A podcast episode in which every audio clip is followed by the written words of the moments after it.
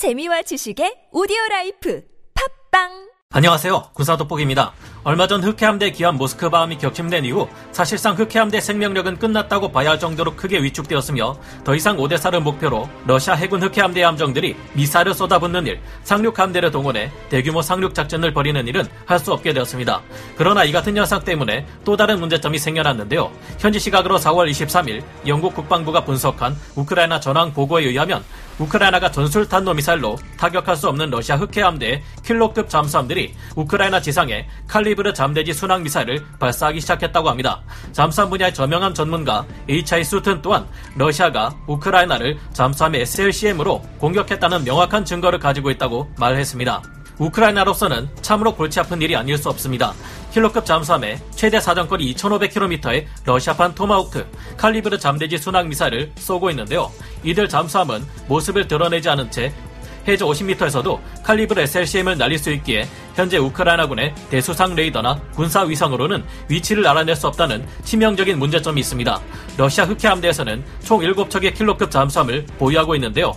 흑해 함대 킬로급 잠수함 중 한 척은 구형인 킬로급 877V형이며 나머지 6척은 그보다 개량된 성능을 가지고 있는 킬로급 636.3형 잠수함들입니다. 이들 중 특히 위협적인 것은 4,000톤급의 킬로급 636.3형으로 533mm 어뢰 발사관 6문 외에도 18문의 어뢰와 미사일을 탑재할 수 있습니다. 문제는 이 킬로급 636.3형 잠수함들이 탑재할 수 있는 것 중 러시아판 토마호크라 불리는 칼리브르 잠대지 순항 미사일이 있다는 것인데요. 게다가 킬로급은 소련 해군이 마지막으로 개발한 잠수함으로 서방 측 잠수함에 필적하는 우수한 성능을 가지고 있는 것으로 알려져 있습니다. 이들은 원래 소련의 전략 원잠을 공격하기 위해 자국 해역에 침입한 서방의 공격 원잠을 제거하기 위한 목적으로 개발되었지만 장기간의 대양 작전 능력 또한 어느 정도 갖추고 있는데요. 특히 그 중에서도 킬로급 636.3형은 바다의 블랙홀이라 불릴 만큼 조용한 877EKM형 잠수함보다 소음 수준이 더 감소되었고 무장 운용성 또한 높인 뛰어난 잠수함으로 여겨지고 있습니다. 흑해 함대 킬로급 잠수함이 날리는 순항 미사일들은 현재 이 전쟁의 핵심 지역인 돈바스 전투에 있어 큰 영향을 주는 것은 아닙니다. 하지만 러시아의 잠수함들은 계속해서 군인이 아닌 이들의 비극을 초래하고 있으며 이는 심각한 전쟁 범죄임에도 불구하고 그들은 이 같은 행동을 멈출 생각이 없어 보인다는 점이 문제입니다. 그러나 다행히 러시아 잠수함의 이런 공격은 머지않아 무력화될 것이고 우크라이나군은 이 잠수함들을 침묵하게 만들 방법이 있다는 것이 드러났습니다. 해상에서도 연료와 무장 재보급이 가능한 미 해군과 달리 러시아 해군의 킬로급 잠수함은 해상에서 무장을 재보급받기 어렵기 때문인데요.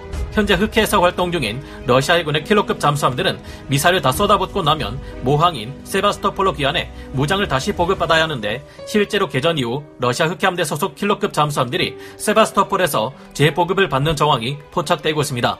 현재 흑해함대에는 7척의 킬로급 잠수함이 있지만 이 중에서 운용 가능한 킬로급 잠수함은 3척뿐인 상태입니다. 7척 중 2척이 수리 중인 상태이고 2척은 지중해에 전진 배치되어 있는 상태이기 때문인데요. 따라서 현재 흑해함대에서 운용 가능한 킬로급 잠수함은 636.3형인 노보로시스크함과 로스토프 나도누함 그리고 벨리키 노브고로드함 등 세 척뿐인 상태입니다. 우크라이나군은 현재 헤르손의 바로 위쪽 미콜라이우까지 진격한 상태이며 이곳에서 세바스토폴까지의 거리는 대략 289.37km 정도 됩니다.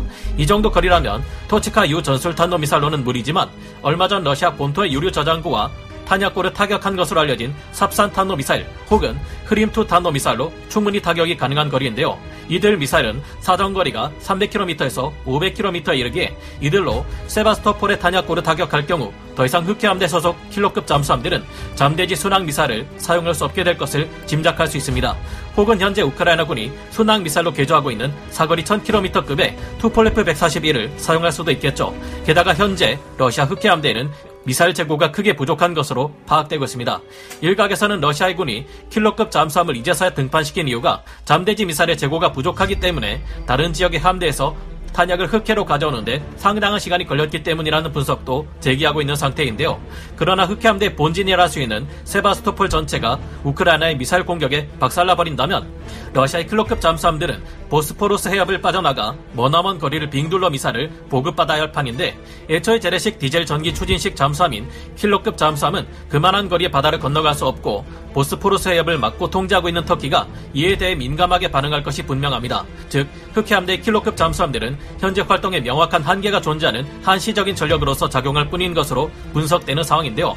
하지만 그들이 잠수함에 순항미사일로 벌이고 있는 끔찍한 만행을 생각하면 한시라도 빨리 우크라이나군이 이 세바스토폴을 타격해서 흑해함대 킬로급 잠수함들이 더 이상 활동할 수 없게 만들어버려야 할 것 같습니다. 러시아 핵잠수함 출격, 미국 정찰 위성 총동원 감시 중 그러나 러시아 해군에서 진짜 무서운 것은 킬로급 잠수함 같은 재래식 잠수함이 아닙니다. 현지 시각으로 4월 9일 뉴욕타임스가 보도한 바에 따르면 개전 이후 푸틴 러시아 대통령이 핵무기를 유사시 사용할 수 있다는 뜻을 내비친 후 미국은 수백 대의 민간 공공정찰 감시 자산을 총동원해 러시아의 핵무기 운용 플랫폼들의 움직임을 주시하고 있습니다. 군사 전문가들은 그동안 러시아가 재래식 전력의 약세를 만회하기 위해 종종 소형 핵무기를 실제로 사용한 전력이 있고 푸틴 대통령이 우크라이나에서 결국 패퇴하고 말 경우 자신의 명성을 회복하기 위해 무슨 짓을 할지 모른다며 경계 하고 있는데요. 만약 러시아 측에서 핵폭탄을 투하할 수 있는 전략 폭격기가 분산 배치되거나 핵잠수함이 항구에서 출항해 모습을 감춘다면 러시아가 핵 공격을 준비하고 있다는 정황으로 봐야 합니다. 1962년 구소련은 미국의 코앞이라 할 수 있는 쿠바에 158개 핵탄두와 미사일을 선박에 실어 보냈음에도 미국이 이를 알아내지 못했다는 것을 생각하면 섬뜩한데요.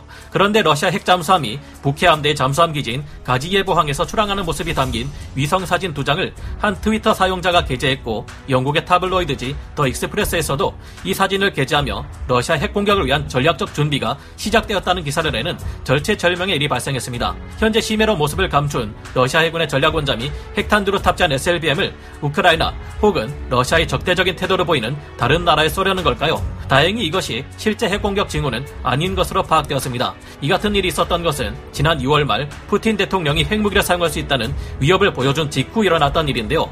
러시아의 핵잠수함 출항은 매년 정례적으로 진행되는 훈련의 일환인 것으로 군사 전문가들은 결론 내렸고 이 소식이 알려지자 곧 소동은 잦아들었습니다. 실제 이후 지난 3월 7일 러시아 북해함대 잠수함 기지 가지예보항에는 현재 활동 가능한 러시아 북해함대 핵잠수함 4척이 모두 선착장의 모습을 드러냈고 러시아가 핵탄두로 탑재한 SLBM을 쏘려는 징후는 아직까지 발견되지 않고 있는 상황인데요.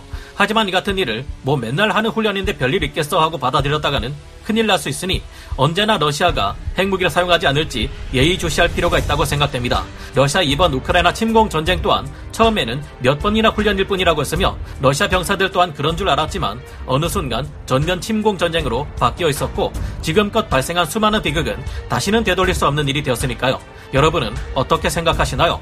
오늘 군사 돋보기 여기서 마치고요. 다음 시간에 다시 돌아오겠습니다. 감사합니다. 전문가는 아니지만 해당 분야의 정보를 조사 정리했습니다. 본의 아니게 틀린 부분이 있을 수 있다는 점 양해해 주시면 감사하겠습니다. 영상을 재밌게 보셨다면 구독, 좋아요, 알림 설정 부탁드리겠습니다.